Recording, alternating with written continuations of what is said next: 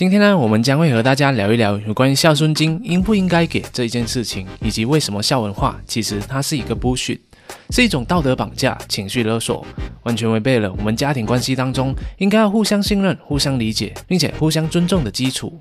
更多的只是一种债务的关系，而不是一种真正的爱。我们是 Yale 和好业，欢迎收听 Money Tea。好，那我们今天要聊什么鬼呢？我们今天呢要聊孝心费。孝心费这个话题呢非常有争议性。对对对对，每，每一个年代的人呢都会有不一样的见解。孝心费，Oh my God！孝心费这个问题呢，我很多东西想要讲，嗯，然后可能也会冒犯到很多的人。其其实我我原本也是算是一个非常传统的人，我就觉得孝顺金它是应该要给的。直到我最近就是有很观看了很多这种西方的文化，还有一些中方的孝顺文化的一些辩论，就是慢慢的开始有让我有一点改观。嗯，你知道为什么吗？为什么？因为呢，我发现到其实孝顺它这个文化，它的这个历史呢，是来自于中国他们。在那个封建呃封闭时代，不是封建时代的时候所建立而成的。OK，也就是说呢，它这个文化建立起来是方便整个社会的那一个发展，就是很像我像有一种概念叫做养儿防老的概念，嗯、就是那些啊啊长长什么啊长辈啊，他养好这个儿子之后，他们就会很像勒索那个儿子，就去。要去养老他们这样子，嗯哼，所以所以就很方便，整个社会的那个结构可以很顺利的发展下去，就不会衍生出很多人，哎，他们老了之后没有那个呃钱来去养活自己，嗯，所以就保持了整个社会的稳定制度。所以这个孝顺文化里面，它是很有这个 怎么说呢？阶级权力的这个 在里面的。对，所以呢，我们现在是投资股票，对不对？他们之前呢，就生小孩生越多之后呢，就越多被动收入。不 是啊，没有啊，我这我讲了。哎、欸，我哎、欸，这个这个也是不错的。我跟你讲哦，我我爸我的阿妈阿公生十几个哎，我生那么多。对，然后我阿妈呢，呃，我外婆呢生四个，四个，嗯，对，然后现在没有一个人，就只有一个人养他。我为什么？没有钱啊，他们没钱啊，没钱啊，没钱啊。呃，我我我就有发现到，其实孝顺，它比较像是一种，它的价值观是在于给予，在于怎么说，在于奉献感恩。但是跟我们所谓的这种家庭关系的价值观，它是有一点点的冲突的。因为我们家庭关系的这个价值观是在于我们要去了解对方，我们要再去支持对方，我们要去尊重对方。嗯但是孝顺的这个文化，它呃，它并不是这样的。它是说，哎，你呃，我父母老了以后，你就要去养我，你就要给钱，你就要有什么事情，你都要帮我去处理，就对了。嗯、就要去一生当中就要还这个父母的债。而在这个呃华人的传统里面，我们就是长大结婚之后，我们也会有一种，就是我要去奉献我的儿子，我要去帮养他，然后我要给他最好的孩那个教育等等什么东西，所以。我们一开始生孩子的时候，已经已经被这种感恩、被这种付出、被这种贡献给绑架了。对，所以到最后，我们的孩子也会变成这样的一个一直要还债、还债、还债的这种这种方式。对，就是你在就是你在生小孩的过程，你觉得说你在牺牲、你在付出，嗯、但是那生小孩是你自己决定要生的，你怎么可以用牺牲、付出这这些词？然后呢，你会一直。你在一直就是洗脑你的小孩说，你看我给你付出了多少，我牺牲了多少，因为你我怎么样子怎么样子，我牺牲了什么什么什么什么机会。然后呢，他听了就是这样子嘛，长期洗脑。所以呢，呃，很多人呃长大之后就觉得说，哎，我爸妈为了我付出这么多，牺牲这么多。哎，我之前的想法是跟你一模一样的，但是后来呢，我接触到比较多西方资讯之后呢，我发现其实他们是没有这个想法的。对对对对，就有很很多情绪勒索在东方文化、亚洲文化里面，亚洲的。嗯，我有我有一个故事要跟你分享，就是我之前有一个还蛮好的朋友，他第一次工作，他第一次出去工作，然后他也没有跟他爸妈讲，他还蛮他但是有有，但是不知道为什么他就爸妈就知道他去工作了，然后这个工作呢，他他拿到薪水之后，他就很开心，因为第一次拿到薪水都很开心嘛，对不对？但是其实很少钱，差不多几几百块台币而已，几百块台币而已。嗯，然后他就去给自己买了一些东西来庆祝一下，然后你知道吗？他回到家的时候，他妈就坐在他。他家门口等他回来，因为他妈知道那天是领薪水的日子。然后呢，他妈就等他回来之后，他妈就假装什么事都没有发生哦。然后他就等他的女儿出生，但是他女儿都什么都没有讲话。他妈就那一天晚上非常非常生气，生闷气，然后就闹脾气，大闹。他就。然后他女儿就会觉得说：“哎，很奇怪，为什么突然闹？我今天又没有做了什么事情，为什么会这么闹？”然后后来呢，呃，他就跟他妈讲：“为什么你今天你今天是怎么样？为什么今天一脾气很很差？”然后他就说：“我想象不到你第一次出去工作，工作完了回家没有孝顺我。”对，然后呢，然后后来呢，他要把他整个第一第一份收入哦，整个收入没收啊，全部拿掉。然后我听到这个故事的时候，我就觉得说：“Oh my god！” 你你我我听到你这个讲，我就想起我哥哥。我记得，呃，我的三哥嘛，他第一份收入，呃，就是他中学都没有读，他就直接出来打工了。嗯，然后他去做那种那一个车修车厂里面的工作，也是非常的辛苦。那因为没有没有学历什么，所以就只能做这工，然后也非常的年轻，所以那时候他做的工，我记得他第一份的薪水是六百马币，差不多多少钱？呃，应该是一百二十五马呃美金。OK，对，所以一百二十五美金，然后他就呃领了薪水之后，他就请我们全家人就吃饭。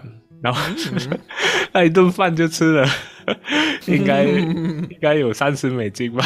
啊，这样这样还蛮 sweet 的，就是我赚到钱，哎，那就全家一家人我都赚到钱了，那我请你们吃饭，我觉得这很 sweet 啊。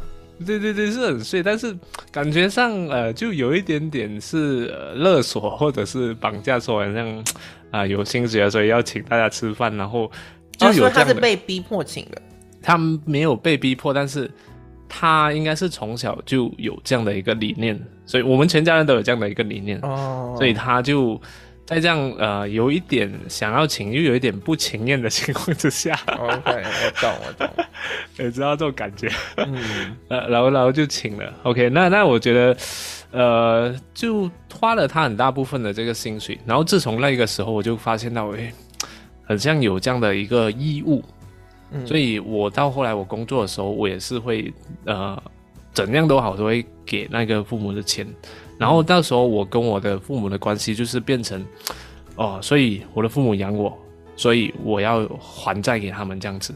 嗯，我我那时候的，就从我中学到直到我大学为止，我都是以这样的一个心态去面对我的这个家庭的。嗯。所以虽然说是有很多的这个感情在里面，但是更多的是这种义务还有责任在里面。嗯，嗯哼。所以呃，我就有这样的一个感觉，所以我就一直想着我要还债，我要还债，我要还父母的债这样子。就就有这样的，就很有很多地方都会有很多的限制。对啊，你为什么会用还债？这就是。这个就我我不我不知道为什么，但是就有这样的一个呃心态在里面，所以那个时候呢，很像在大学的时候，好像我也是有机会去出国啊、呃、做交换生啊、留学等等的，嗯、但是每次考虑到哎家庭的这个状况啊等等，要去赶快工作啊，哦、所以我就会选择放弃。哇，这样这样放弃了很多机会，但是你现在也好好的。所以没错，我我不晓得啊，但是但是都已经过去了。呃、嗯，不过这个真的是，如果你一开始就有这样的一个呃义务和责任制的话，其实可以呃要去调整一下这样的一个状态，因为这个其实是一种、还债的概念，并不是家庭之间所谓的支持，还有呃怎么互相了解、互相尊重的一个心态。对，比如说像是我现在会给我们家人钱呢、啊。完全都是因为送礼物的感觉，就是比如说像是，OK，我知道我家人可能现在遇到怎么样子的困难，还是他们需要有哪些帮助，我就会送他们一笔钱。哦，对，我不会觉得说哦，我不会固定说哦，这是孝亲费，还是说哦，我每个月都要给他们多少钱去养他们？那他们有自己生活，自己要顾啊。所以呢，表姐，假如说现在我家我我阿姨可能贷款没有办法还，那我就会送她一笔钱去还她的贷款。我妈牙齿坏掉没有办法修，那我就送她一笔钱，让她去买新的牙齿之类的。所以，所以你跟你的家人是一种。呃，比较像朋友的这种关系，对吧？嗯，我我之前也是一直被情绪勒索，但是我不理他们，我是比较固执的那种人。你越跟我情绪勒索，我就越不理你。因为你知道吗？其实呢，呃，我相信很多小孩都这样子。你做非常多的事情，你爸妈都看不到，只要有钱的，他们才看得到，他们才承认。对，就是孝这个字呢，它会跟钱是画上等号的。如果你做很多事情，但是没有涉及到金钱的话，可能就不是孝。但是如果有钱呢，才会被当做是孝顺这件事情。对对，而且你会得到更好的待遇。对，像对啊，所以所以呃呃，所以所以所以我才才在才。是这样子觉得说，这个这个这个观念可能，呃，我觉得维持不了多久了啦。可能在一两代呢，我们就可能会觉得说，啊，这这部也会摒弃这种比较封封闭的的的概念。但是现在还是怎么说呢？政府啊，还是呃，都是很非常推崇这样的一个理念的。哦，是啊，对对对，那那是的确是有助于这个社会的发展嘛。因为很像呃，当一个时代、这个年代的这个族群，他们已经到了这个年老的阶级，所以政府就呃提供更多的福利机构等等。你知道为什么吗？因为政府没有钱了，他就要你去 你去出啊，这个是政府本来就应该要处理的事情。然后他现在逼，就是换到人民。其实很多事情都是这样子，比如说像是环保啊。环保议题嘛，这个是要政府跟企业要要负担的，但是其实他们现在都在洗脑民众，然后要你民众自己去什么去做一些你觉得什么，比如说吃素啊啊，你要回收垃圾、极简主义，然后零废弃等等这些概念，其实都是企业把那个责任感推到我们责任推到我们身上，那其实这是他们务必要做的事情。对，我我我那天。就是诶、欸，不是那天呐、啊，昨天呐、啊，就是我们有收集那个粉丝的一些反馈嘛，嗯，所以 我就发现到一个现象，你知道吗？就发现到台湾跟马来西亚，就是通常马来西亚人都是写简体嘛，台湾都是写那一个繁体字嘛，所以我就大概可以认得出啊，就发现到台湾的大多数呢，他们给这个孝顺金额是一个固定的金额，然后呢是他们的父母要求的，是一定要对。对我，我我我第一次知道的时候，我也我也吓一跳，呃，吓一跳，就是觉得说，哎，为什么是规定的？为什么是固定的这样子？比如说像是四分之一的薪水，还是三分之一的薪水，对不对？对对对对对。对。哦，然后呢，我们可怕哎，马马来西亚就 还好哎，就是他们的父母都是，呃，就是有他们会会让他们给他们也会很乐意的去收这样子。对，所以他们就不会有那个固定。那、嗯、我我我我的感觉啊，我是觉得可能会得罪很多台湾人，我会觉得马来西亚的呃，就发展可能会就是生活会比起台湾来的更加的困苦一点，这是这是我感觉一点的。所以所以这边的父母可能会比较嗯。心疼孩子，所以比较不会孩子，对对，比较会啊、哦呃，让他们先养活自己先这样子。我就感觉台湾就啊、呃，比较生活水平应该比马来西亚好好一点，所以他们就会有这种勒索。嗯，对，有道理。比如说像是我们家在越南嘛，你也知道，像是我外婆呢，她、也不会跟你说你一定要拿给我多少钱，因为呢，她知道她的孩子都还蛮辛苦的。然后，但是他会有有时候他会念，他说：“哎，很久了，就是真的都没有来看我，都没有给我钱啊之类的，像之类这些的话，就老人很爱念的嘛。但是呢，他他对，就是无论你给他多少，他都 OK，他不会就觉得说你一定要给他多少钱这样子。对，但是像是像是我妈，类似这样讲好吗？啊，讲已经讲出来了，然后就是我妈了，她知道我赚的不错，所以如果我给她太少的话，就说她就说，哎、欸，就只有这样。但是其实那个数字，如果我拿去给其他的父母的话，他们会觉得说，哇，怎么给这么多？我的小孩都不会给这么多，对不对？对对对对，所以你不可以让他们知道你赚多少钱。对，你不要不要让你爸妈知道你赚多少钱，你赚太多，你给一点点，他就呱呱叫。哎、欸，我看到有一个他，我觉得他的这个方式还蛮不错的。就算在这种呃孝顺的勒索之下，他说他是目前没有给，他认为啊，先把收入投入在打造副业上，才尽可能快的给他们更好的生活。对，只是说他忍忍受被被被骂、被误会的耻辱先，就是暂时先忍忍忍受亲戚家长的呃的的羞辱，是吗？对对对，因为我以前也是这样。其实我我刚开始打工的时候，我也是我可能我呃就是扣除所有的那些消费，我有好像一千多块马币啊，然后我就给我父母一百块，然后大部分的我就先收来。我、oh. 我也是这样的一个理念，就是说呃就是我给他这个也也没有什么帮助啊，不不如先让我存起来，我可以去做其他的事情，先赚到更多的钱，然后。再在以后呢，给他们更多的钱，这样子。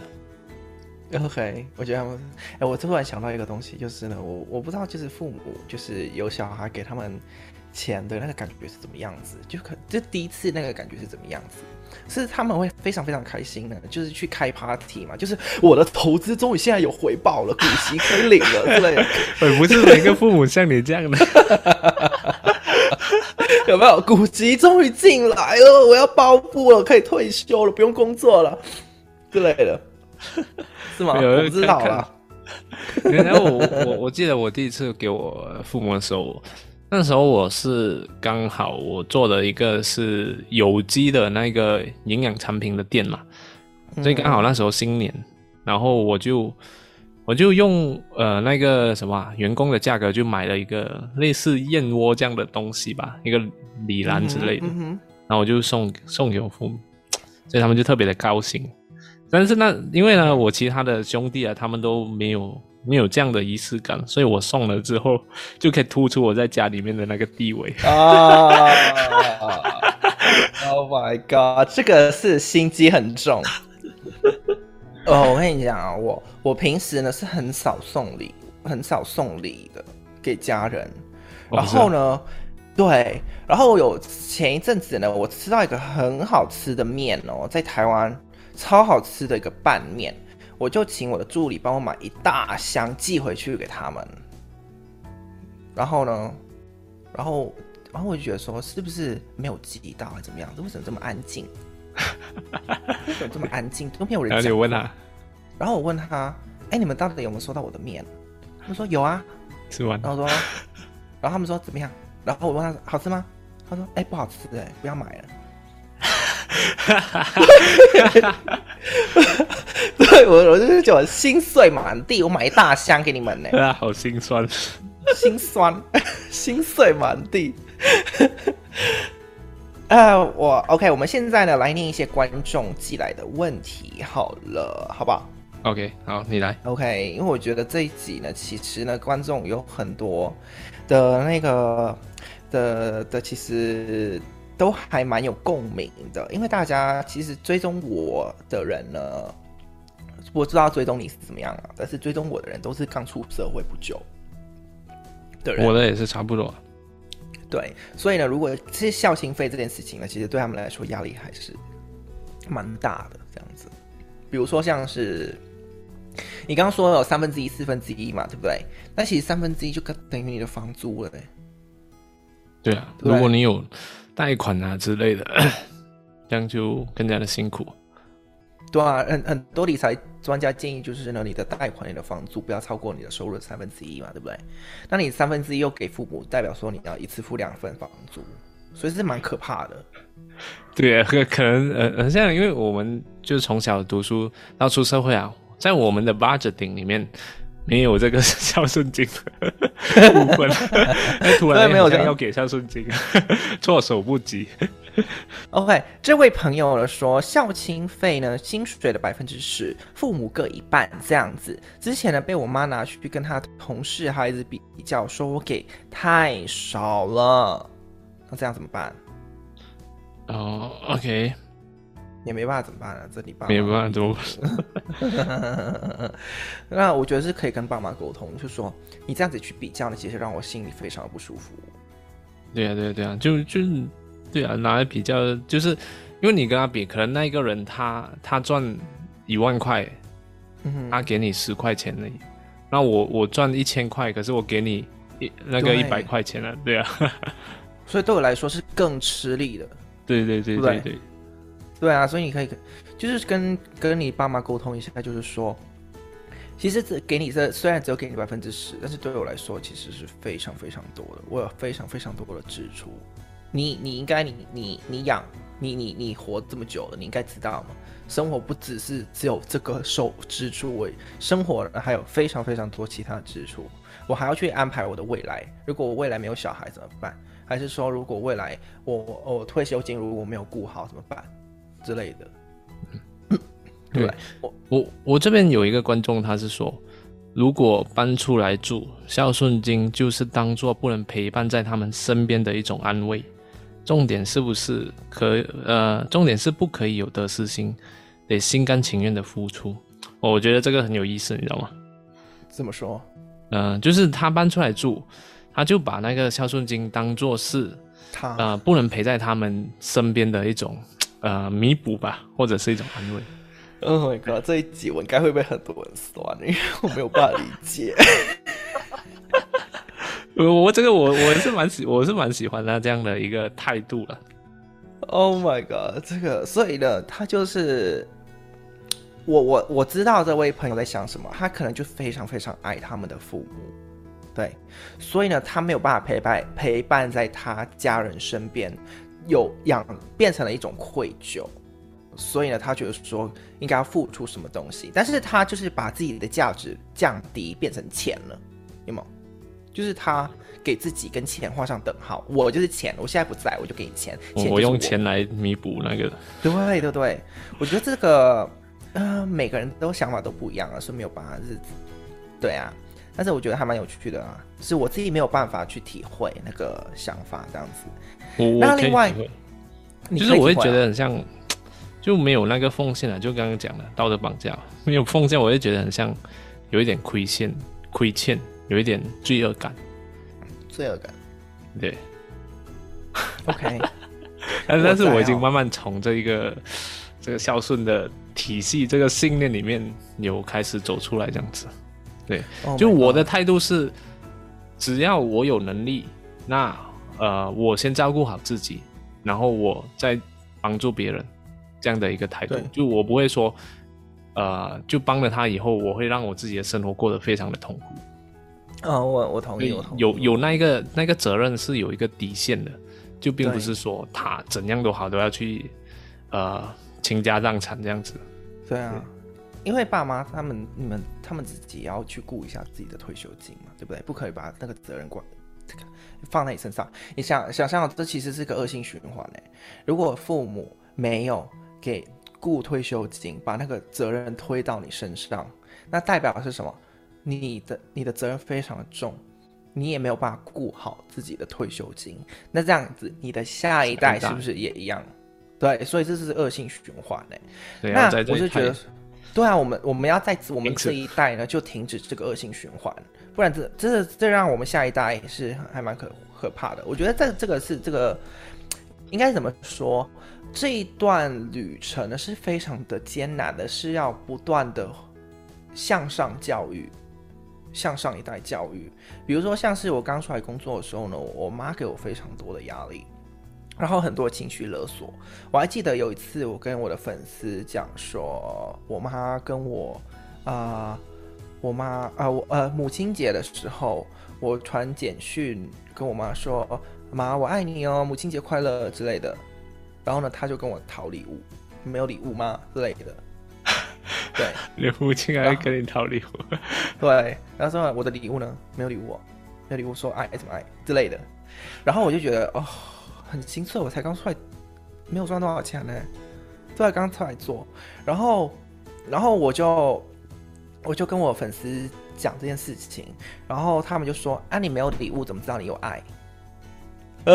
有有人跟我讲这样子，所以你看哦，就是就是我们就是被这种这种框架绑住，所以很难想思考框框架外的一件事情，就是觉得说，如果你爱对方，你一定要给他钱，你一定要给他礼物，你要要给他物质的东西，就是爱，单纯的爱已经不够了，它已经变成一种物质的支撑，物质的关怀。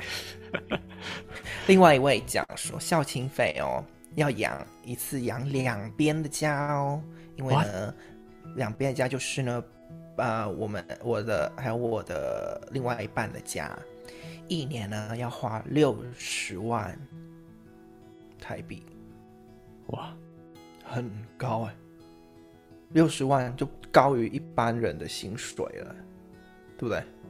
对对对，这这很高。对，你看我、哦、这个人压力呢，看起来就可以知道很大。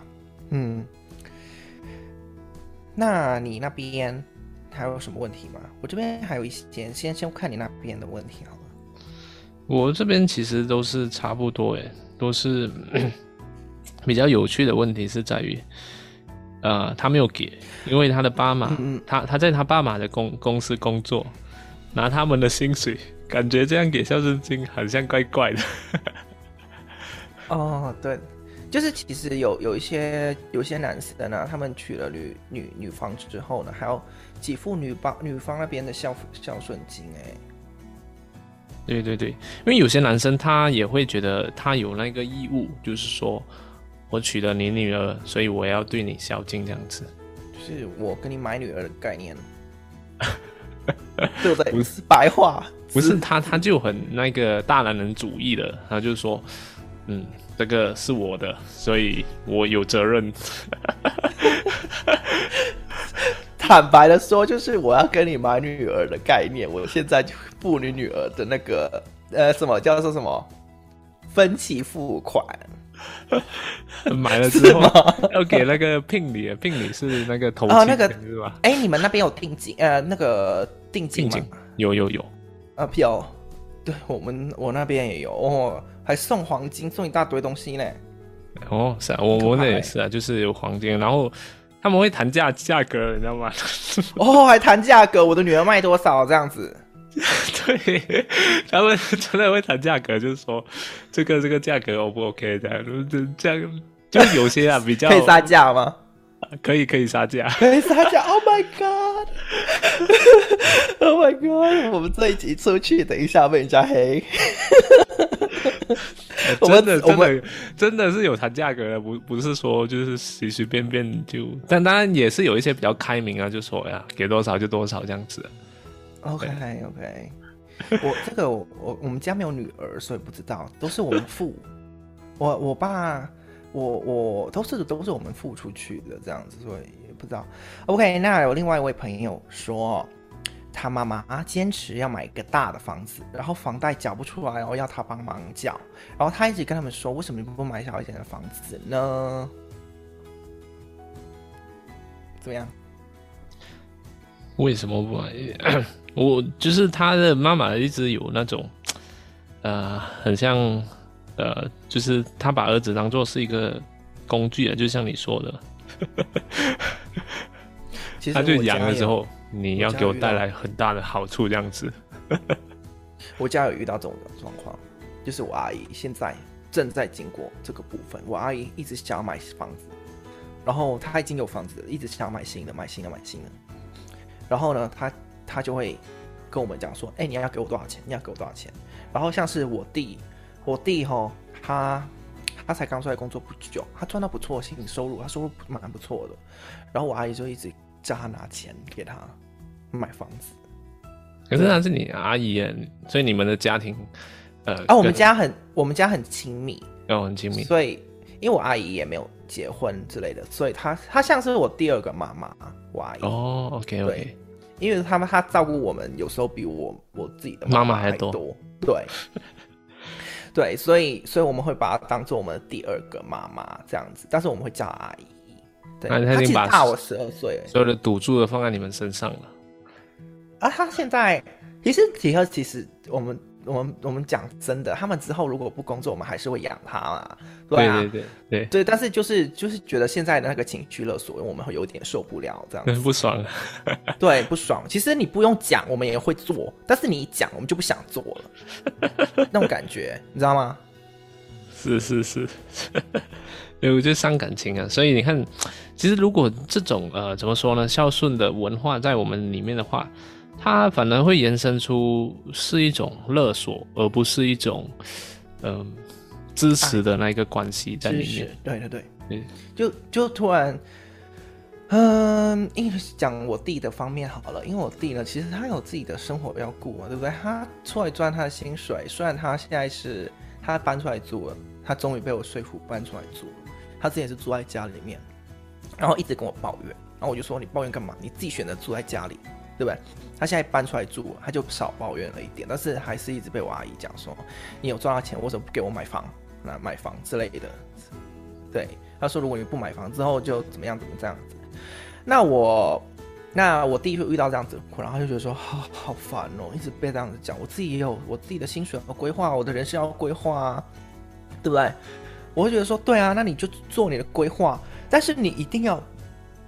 哇，不好意思，大哥。”我我就跟他说，你一定要规划，规划好，你要跟他们讲说你有规划，因为有可能他们也是在担心说你没有在做规划，所以他们才一直去烦你。他没有烦我啊，他知道你自己会规划。对啊，然后我就跟他说，哎、欸，他没有烦我啊，他只有烦你而已。所以有可能是因为他看得到你没有在做规划，还是他不知道你有在做规划。所以如果你有在做任何规划，你跟他讲。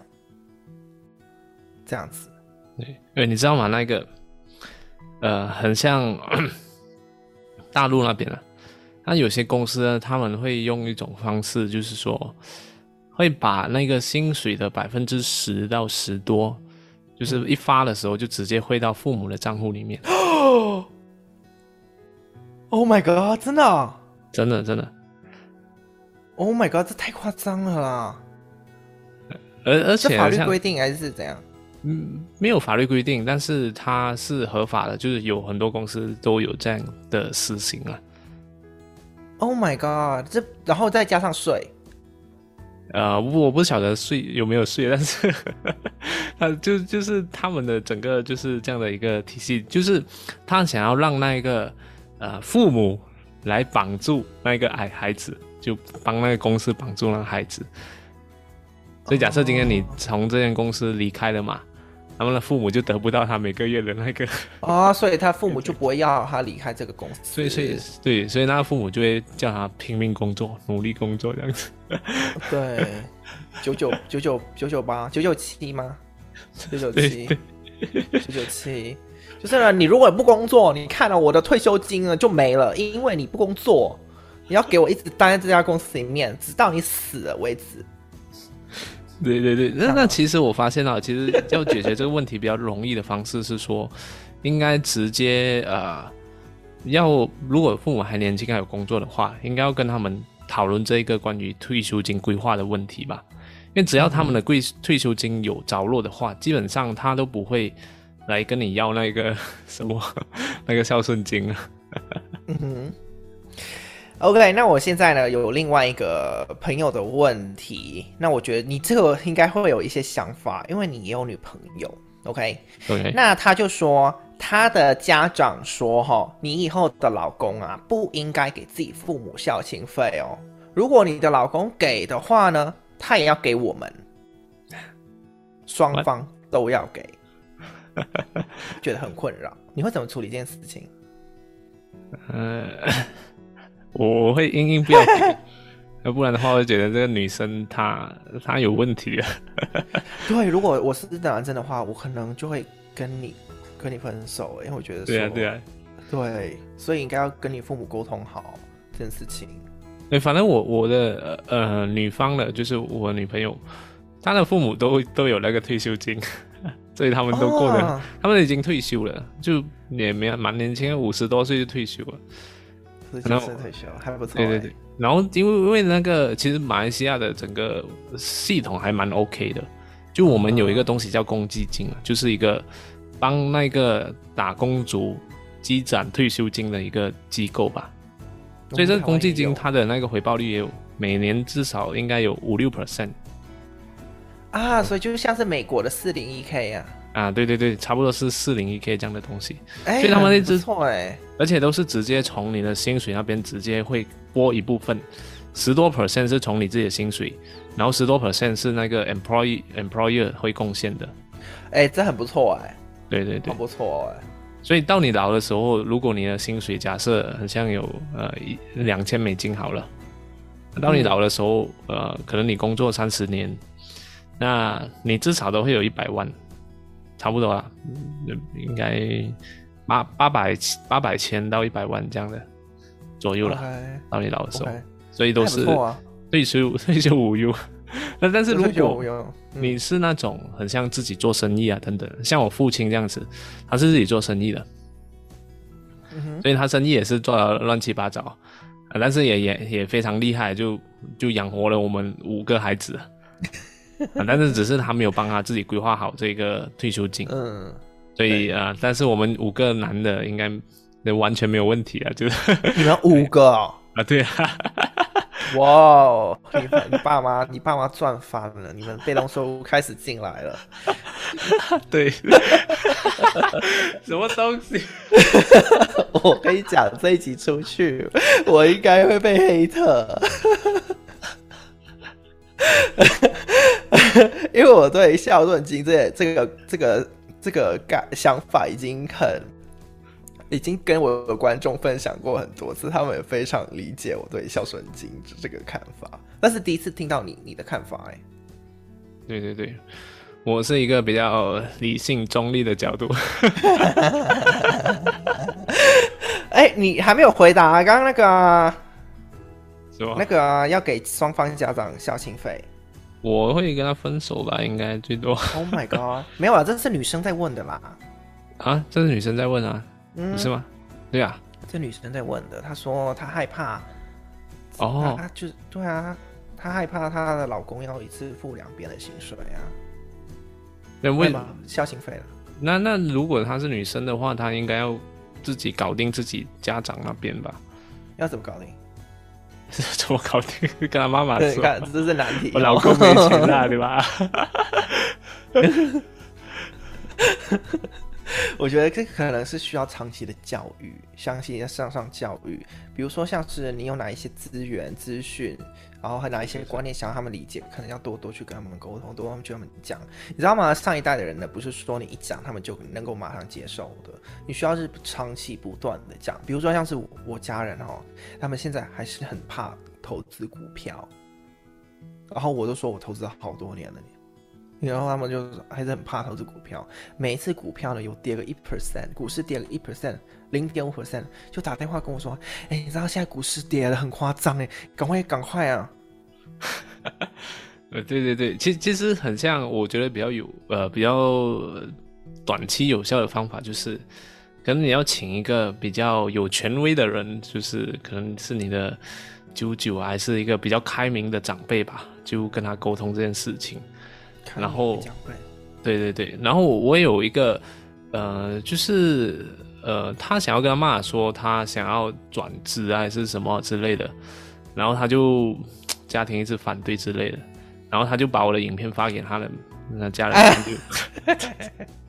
不要拿这一集给你的父母听，对对，千万不要，他们会写信来骂我们，这种相关的影片，然后是刚好。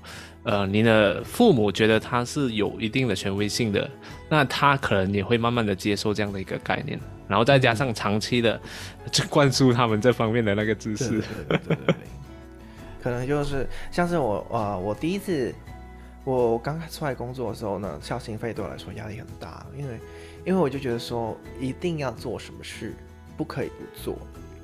因为从小就是被这样子灌输那观念嘛。然后认识我男朋友之后，发现他没有这个习惯哎，他没有给他女家人任何一毛钱。然后我就我就问他说：“你不用给你爸妈钱吗？”他就说：“我干嘛给他们钱？”然后说：“诶，孝心费啊。”然后他们就说：“你神经病啊！如果我给他们钱，他们还会骂我说干嘛给他们钱呢？”对对对，对，他们说我你是觉他们会说你觉得我们生活有问题吗？为什么你你要给我们钱之类的？对，因因为他们爸妈自己有照顾好自己的生活，他们也有退休金。对，对对对，所以呃，我觉得真的是要像像这一个西方来学习关于孝顺的这个层面，就就大家对于自己的这个责任是很明确的，就不是会把责任放在别人身上这样子。我们我觉得我们有个迷思，就是说我们觉得说西方的家庭其实家庭没有很亲密，其实这是一个迷思。他每个礼拜都有跟。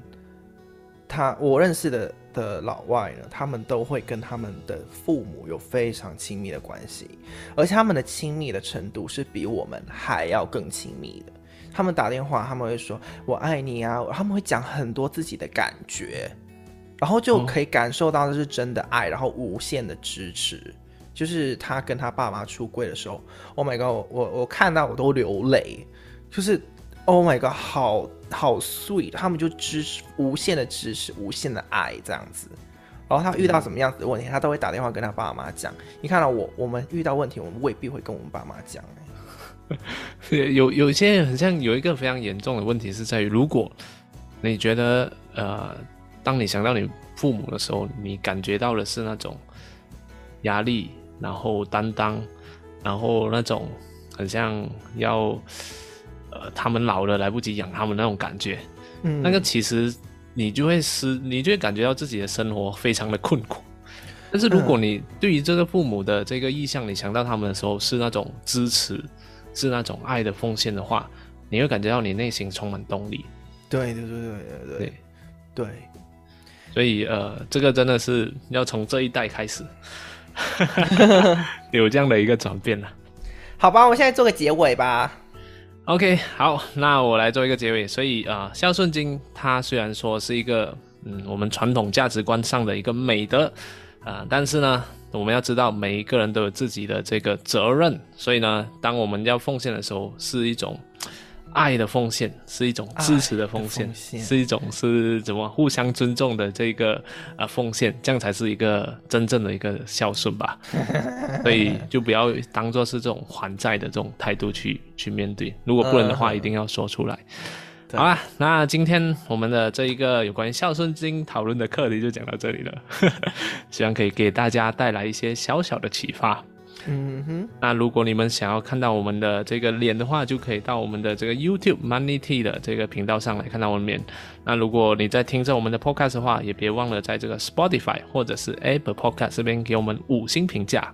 还有呢，如果想要呃知道什么更多劲爆的课题，也可以在下方留言哦。OK，那如果你不喜欢我们这一集的话呢，把它寄给你讨厌的人，浪费他们四十几分钟的时间。这个人生呢，这是时间他们是拿不回来的。OK，记得哦，拜。我是郝叶，我是 Yelchan，跟你一起聊聊所有金钱的话题。我们下一次见了，拜拜，拜拜。